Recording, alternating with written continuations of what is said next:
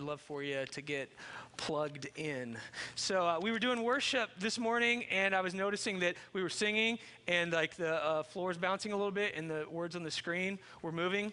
And I really liked that because I thought that's a great thing when people say, Hey, tell me about your church. And you say, Well, we're the kind of church that when we worship, the uh, floor kind of moves a little bit and the words on the screen vibrate. And that's just the kind of church we are. So just tell them that, and they just kind of look at you like, I'm not sure what that means. Like, okay, just need to come and check it out. But anyway, hey, we're going to um, get started. I'm going to be doing our teaching time. It's going to be a little different today. We've got it divided into two parts. But uh, let me pray, and then I'll tell you what's going on, okay? Hey, Lord, thank you for being here. Thank you for uh, having each one of us here today. And as we, uh, as we listen, as we look into your word, as we hear stories, testimonies, Father, move um, in our hearts. Help us to not only be encouraged, but to be an encouragement to others. And we thank you for your faithfulness to us. In Christ's name, amen. In 2007, I had the opportunity to go to the country of India. I had never been there before. I spent almost two weeks in the country of India. It was a fascinating trip. Uh, the church that I was currently serving had a long relationship with some missionaries there. And I was able uh, to spend some time with a family, and uh, one of the sons in the family is named Rajesh. And uh, today he is here, and he's going to share a little bit about what his family does. And then I asked him to kind of share a little bit about how that translates um, into our lives as Americans. Now, Rajesh is one of the most humble people that you will ever, ever meet. So you, you, he, he is a rock star in the kingdom of God, but he wouldn't tell you that, okay? I will tell you that because he is an incredibly, incredibly humble guy. But every time I'm with him, and I was telling Matt about this, every time I'm with him and he starts talking to me and telling me stories about how God has worked in his life, I just sit there with my mouth open and I'm like, that's unbelievable. Like, all the, like I, I kind of feel like God's working in my life, and then I hear Rajesh talk, and I'm like, dude, you're on a whole nother level, okay? You are, you are allowing God to use you and do things that I aspire to, but I just realized that I have so far to go. So we're going to take about 15 minutes.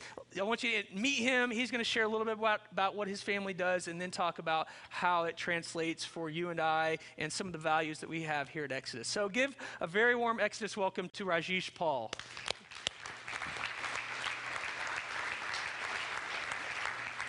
All right, go ahead and have a seat here, Rajesh. Okay. So we had lunch a couple weeks ago, right? He's been in uh, America for 45 days, and he's going back on Tuesday. So he hasn't seen his wife in 45 days. So he's uh, had a good trip, but you're looking forward to going back and seeing your family. Uh, Rajesh, tell everyone a little bit about the mission that you and your family um, have been called by God to do in India. It was my grandmother who first accepted Christ, and the price that she paid for accepting Christ was she was kicked out of the village. So we were living, I remember my parents, and she we used to live on the edge of the village, uh, but she held on to the faith and said, These people need to know who Christ is.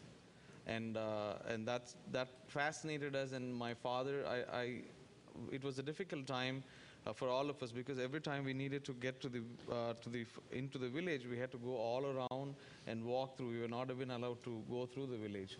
So it was, uh, it, it was tough. But then the only words that my grandmother kept saying was, things may be tough for a Christian, but they're not impossible because our God is a God of impossibilities. He makes everything possible. So uh, she built the first church, and I remember for three years nobody entered into the church none of the villagers. And she was the only person, and we as a family, we used to sit and worship. And the whole church was empty. It was a big church that she built, and every, everyone else had uh, thatched roof, houses made of mud, but ours was the only concrete built church there. After three years, we had a big flood, and uh, the, the whole, all the villages, all the houses in the villages were demolished, and the place, people had nowhere to go, and the church was the only place where they could come in. So we invited them and had them stay with us for four months. And then today we, we have a uh, congregation of 400 people and more worshiping oh. in, that, uh, in that church. In 1997, um, after the death of my grandmother, my father took up the ministry completely. And uh, from then on, it was no turning back. My dad was like, if they can have shrines and temples all over the country, we should have at least one church per village. So our mission was to go around and come uh, build churches. In 2007, when you were there, we were, we were having around 18 churches. 18. 18 right. churches. Yeah. But today, in 2013, we have 48 churches. Uh, we have a home for boys and girls where we have 85 uh, orphans uh, start, uh, being taken care of. We have a school. We have a completely built up hospital now. We still are expanding on that part. And uh, we have training modules. Uh, it is difficult for people to come in, and when you tell them, why don't you just come in for a service? But then when we looked at the ministry of Christ, it was more holistic. And the words of Jesus with Peter was like, If you allow me, feed my sheep, tend my sheep. And this means a lot more than just going around and preaching, teaching. So we took that aspect and said, These are the the only ways that you can make the commission a success. So uh, we started having uh, training models for sewing. Most of the women are uneducated. So we used to say, well, fine, we're going to have a sewing training session for the next six months. Who are, who are interested? And everybody would be in the church. and that gives an opportunity for the preacher to start with the prayer, maybe sing few songs, and uh, have a contact with everybody in the village. And then over six months, amazing stories happened. Many people turned to Christ. People who had pressure from families, they said, how about having PA systems outside the church so that we can sit in our homes and listen to the gospel? So that was our journey. It was difficult. We had police people come up to us and say, well, fine, with their intelligence that people are going to harm you. But said, well, fine, we're working with the people and we're working for the people. So when you have a church service, you have a speaker outside the church, outside and, and you whole village gets broadcast to listen to it. whether they want to or not. They have to listen to it. Okay. That's not a bad idea, Matt. We could think about doing that. Yeah. Uh, So today we are 48 congregations. We are still expanding and uh, uh, looking into God for various opportunities where we can reach. The medical team gets in. Every program that we do happens from the church, so that villagers, people who come in contact to us, know that because of this church, these are happening. If Yeah. there was no church, this is not going to happen. Right. So we have our programs all from the church, so it's a testimony that so you're connecting loving people and reaching out to them and helping yeah, serve their needs of, with uh, the church and Christ in action. Right. I think that's what uh, is helping us to go forward, and it's fascinating. Today, if you came over, you would find new villages coming up to you and saying, "How about establishing a church in our village?" Because Yeah. they know with this church comes a lot more action, and not just just coming around teaching and preaching. So these 48 churches, just to kind of give you a difference between cultures. So you, you, his dad or his families had to go out. They have to go into a village, find th- the land, get the land, get the building built, pay for the building, find a preacher, train the preacher. Come up with ways to pay the preacher, mm-hmm. and then put the preacher in the building, win the church, and pay for it all, and like make sure that it- it's going, and then keep it running. Mm-hmm. Times 48. They've done that um, over over the past couple of decades. So uh, it's kind of a totally different model than we're used to in in the United States. And then Rajesh is also a doctor and a dentist, Yes, correct? Yes. Yeah, and uh, he's got a couple things going on on on the side.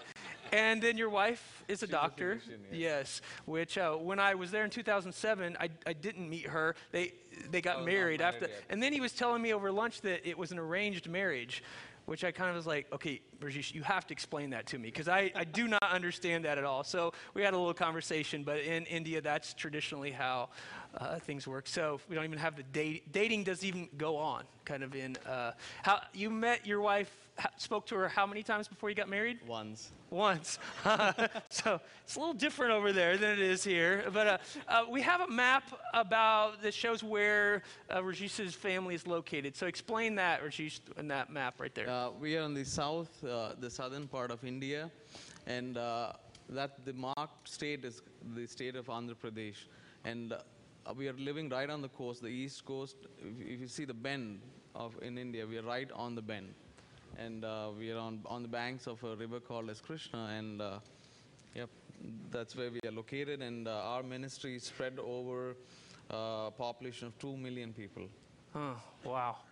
One of the things I asked Rajesh to talk about is we talk about stretching beyond comfort here. That's a value of our church. You've heard Matt talk about it, you've heard me talk about it. I, I wanted Rajesh just to speak about that a little bit because whenever I'm with him and he starts talking and telling me these amazing stories, I'm like, holy cow, that is, that is definitely stretching beyond comfort and allowing God and the Holy Spirit to work. So, how does that phrase, stretch beyond comfort, affect you as a Christian and then translate into y- your work?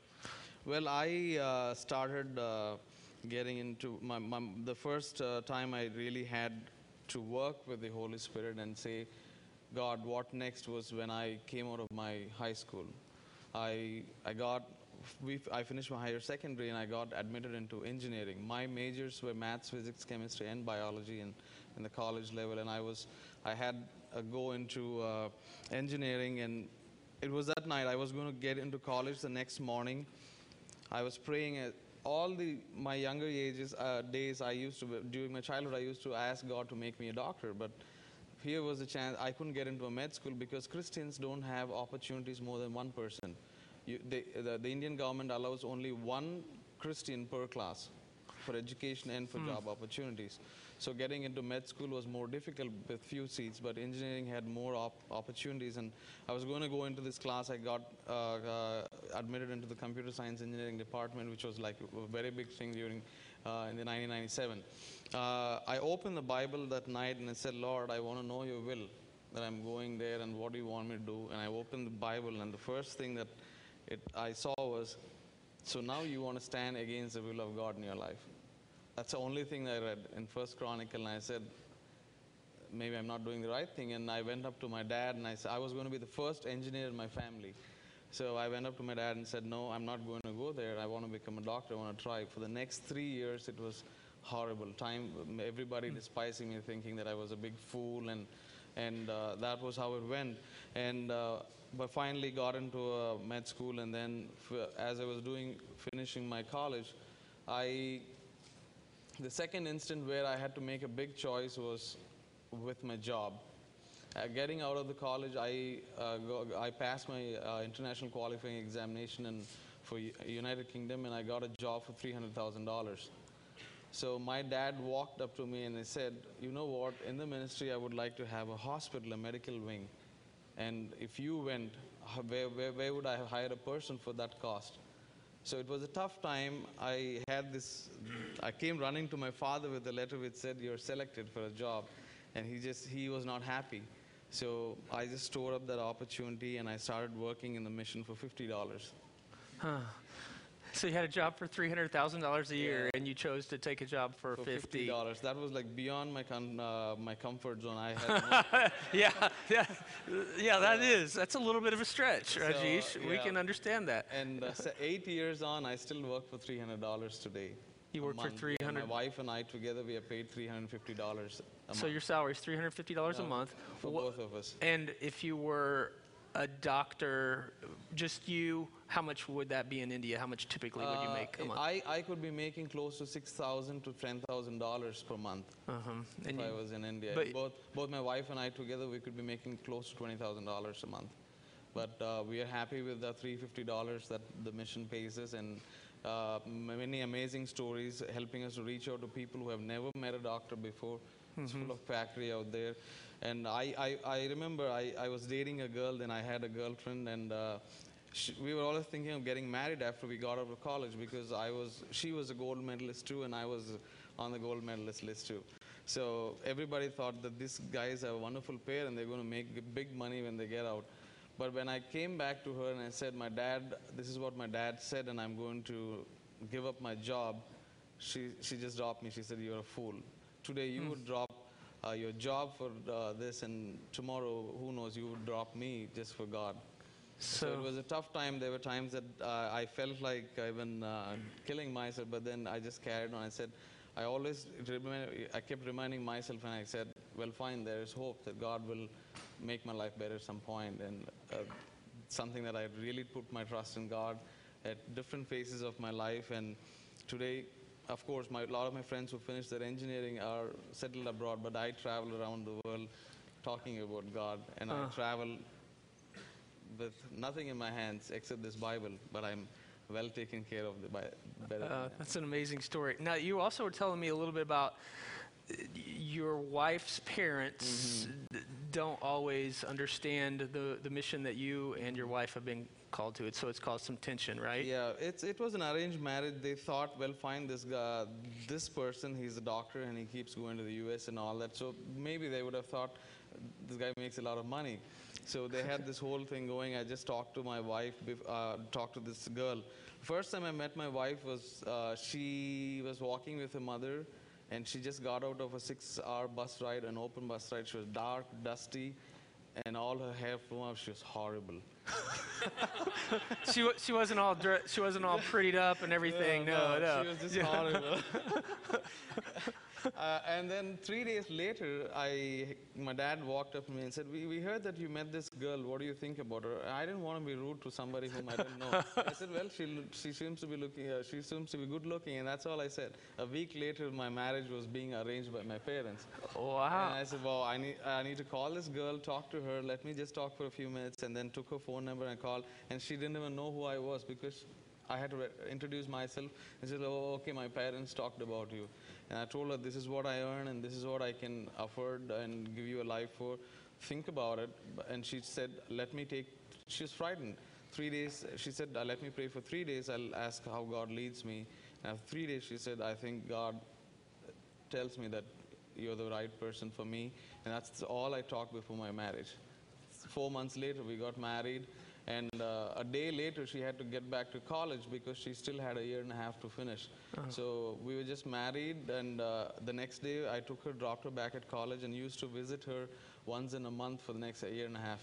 Oh, that's an amazing so we story. started our uh, m- uh, family very late, but she turned out to be the best person. I, I don't think God, I, I could have selected one person on my own. I, I just said, Lord, whatever is your will is going to happen. And, I, and uh, we had a container of uh, some equipment come in, and somebody at the last minute threw uh, some expired food materials into that. So when the government of India opened, the customs opened, they found this expired material and they said, this is hazardous material transported into the country and uh, they were going to book the mission and the, the board members and all this. I got in, so my wife and I, we just spoke to ourselves and said, somebody's got to do it. All, so all the churches and all that would be in deep trouble. I got in, I said, I went up to the court and I said, I'm the doctor, I travel very often to the United States and I was the person who gave a go-ahead for it and I'm punishable for this and not the board. So I took the blame So, me. so th- they um, they had a, a, a big container that came with medicine Yeah, with medicine from the U.S., but at the last minute somebody put in some medicine that was expired, expired. and so because of that, the Indian government opened it up and saw that, and that's very It's, uh, it's, uh, it's a- illegal to do it's that. illegal to have expired medicine. So they were looking for who was responsible yeah, for it, right? Uh, so I gave in myself, and uh, they so said you said it was me. I, I yeah, was the in one. two days, if you don't pay up five thousand dollars and fine, you will be in jail for next six months. So it was a very big testing time. My wife came out and she said, "I don't care about anything. I want my husband out." She sold all her jewelry. She sold some of the property that her parents gave, and this didn't go well with my wife's side. So they said, "This guy, he's not allowing you to work. He he works for, as a beggar for three fifty dollars, and then he's not giving you a good life. Now he's making you sell, sell everything that we gave as a gift." So we want you to stay away from all this. So she said, Dad, you don't understand what he's doing. I'm going to hmm. stand with my husband, and if you talk like this, I have nothing to do with you. So you had to come up with five thousand dollars Dollars in two days. in two days, mm-hmm. and you make three hundred dollars a month.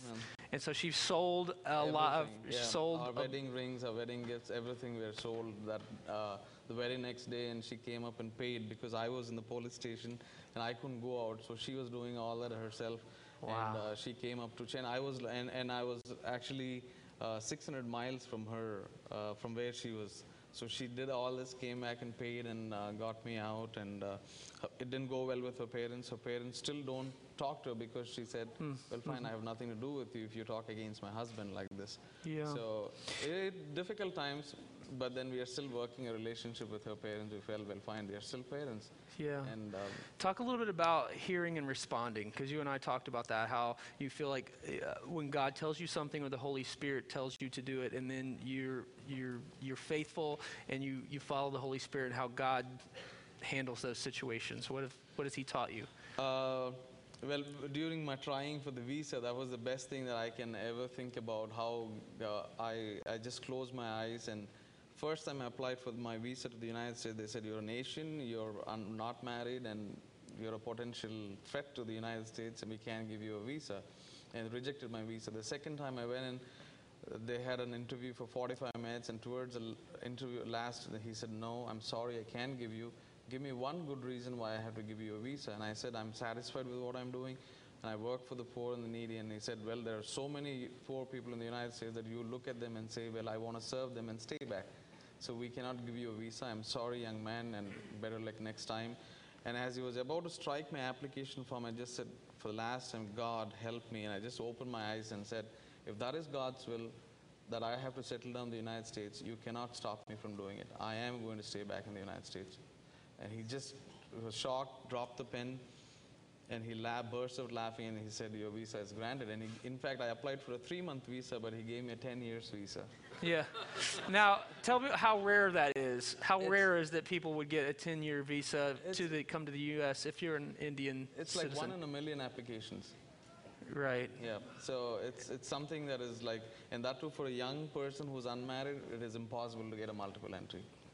Unless you're a student or you have put in a lot of money into the United States colleges and all So you that. fairly, clearly felt like God had told you you At were going to get a visa. said, uh, it was something that if you tell it today, nobody would give you a visa. You're banned from the country for the next for your whole life.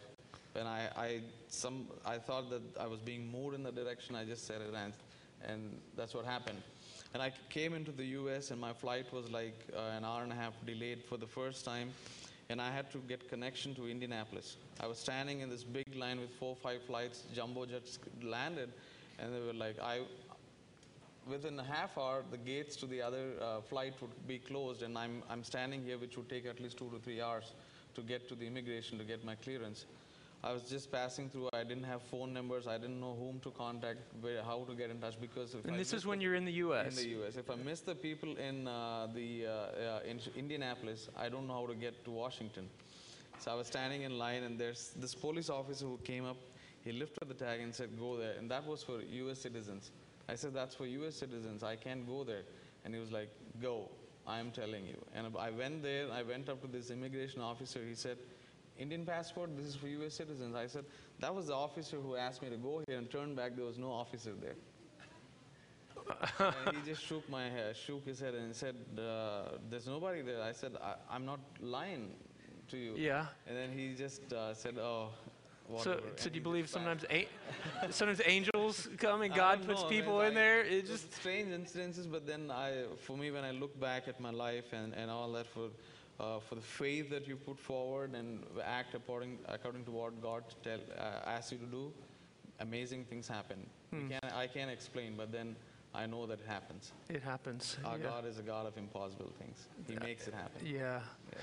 A couple things about uh, Rajesh. First of all, if he's going to hang around afterwards, if you want to talk to him, um, there's also information about his family's ministry under the Boys and Girls Club sign over there. So if you want to stop by and uh, pick that up. How many people here have been to the country of India before? Anybody in here been? A few of you have. Okay, so some of you kind of have a little bit of frame of reference of being in, in India. One of the things you talked to me about this morning was you guys are getting ready to start kind of an internship program for students. Um, so maybe something in the future, if, if some of you wanted to do some kind of short-term internship in India, there's some possibilities, and we can put you in touch. I know that's a long way off, but uh, think about that, and maybe God would lay that on your heart. So, Rajesh, I wish we could keep talking because you have a, like uh, hundreds of these other stories that just always amaze me, but uh, we're going to have to wrap it up. But I, I want to pray for you, okay? And uh, let's bow our heads together. Hey, God, I thank you for Rajesh. And um, he's been over here and he's been just sharing what God is doing. Um, his family, their ministry, the 48 churches, the hospital, all of that, um, th- they, they need our prayers. Father, they need our support. And uh, I just thank you that he's been able to come and share a little bit about what you've called him to do and just really challenge us about how he has stretched beyond comfort um, how he has heard you speak and responded, and Father, how um, you are a God who does impossible things. And we are very encouraged by that. And um, I love Rajesh. I appreciate what he does. I, there's no one that I know that's more faithful to you, uh, more humble, and uh, it's just been a pleasure to have him share just a glimpse of what you're doing in his life today. And it's in Christ's name that we pray for them. Amen. All right. Thank you, Rajesh. Well, thank you for giving. Up to me. All right. Thank you.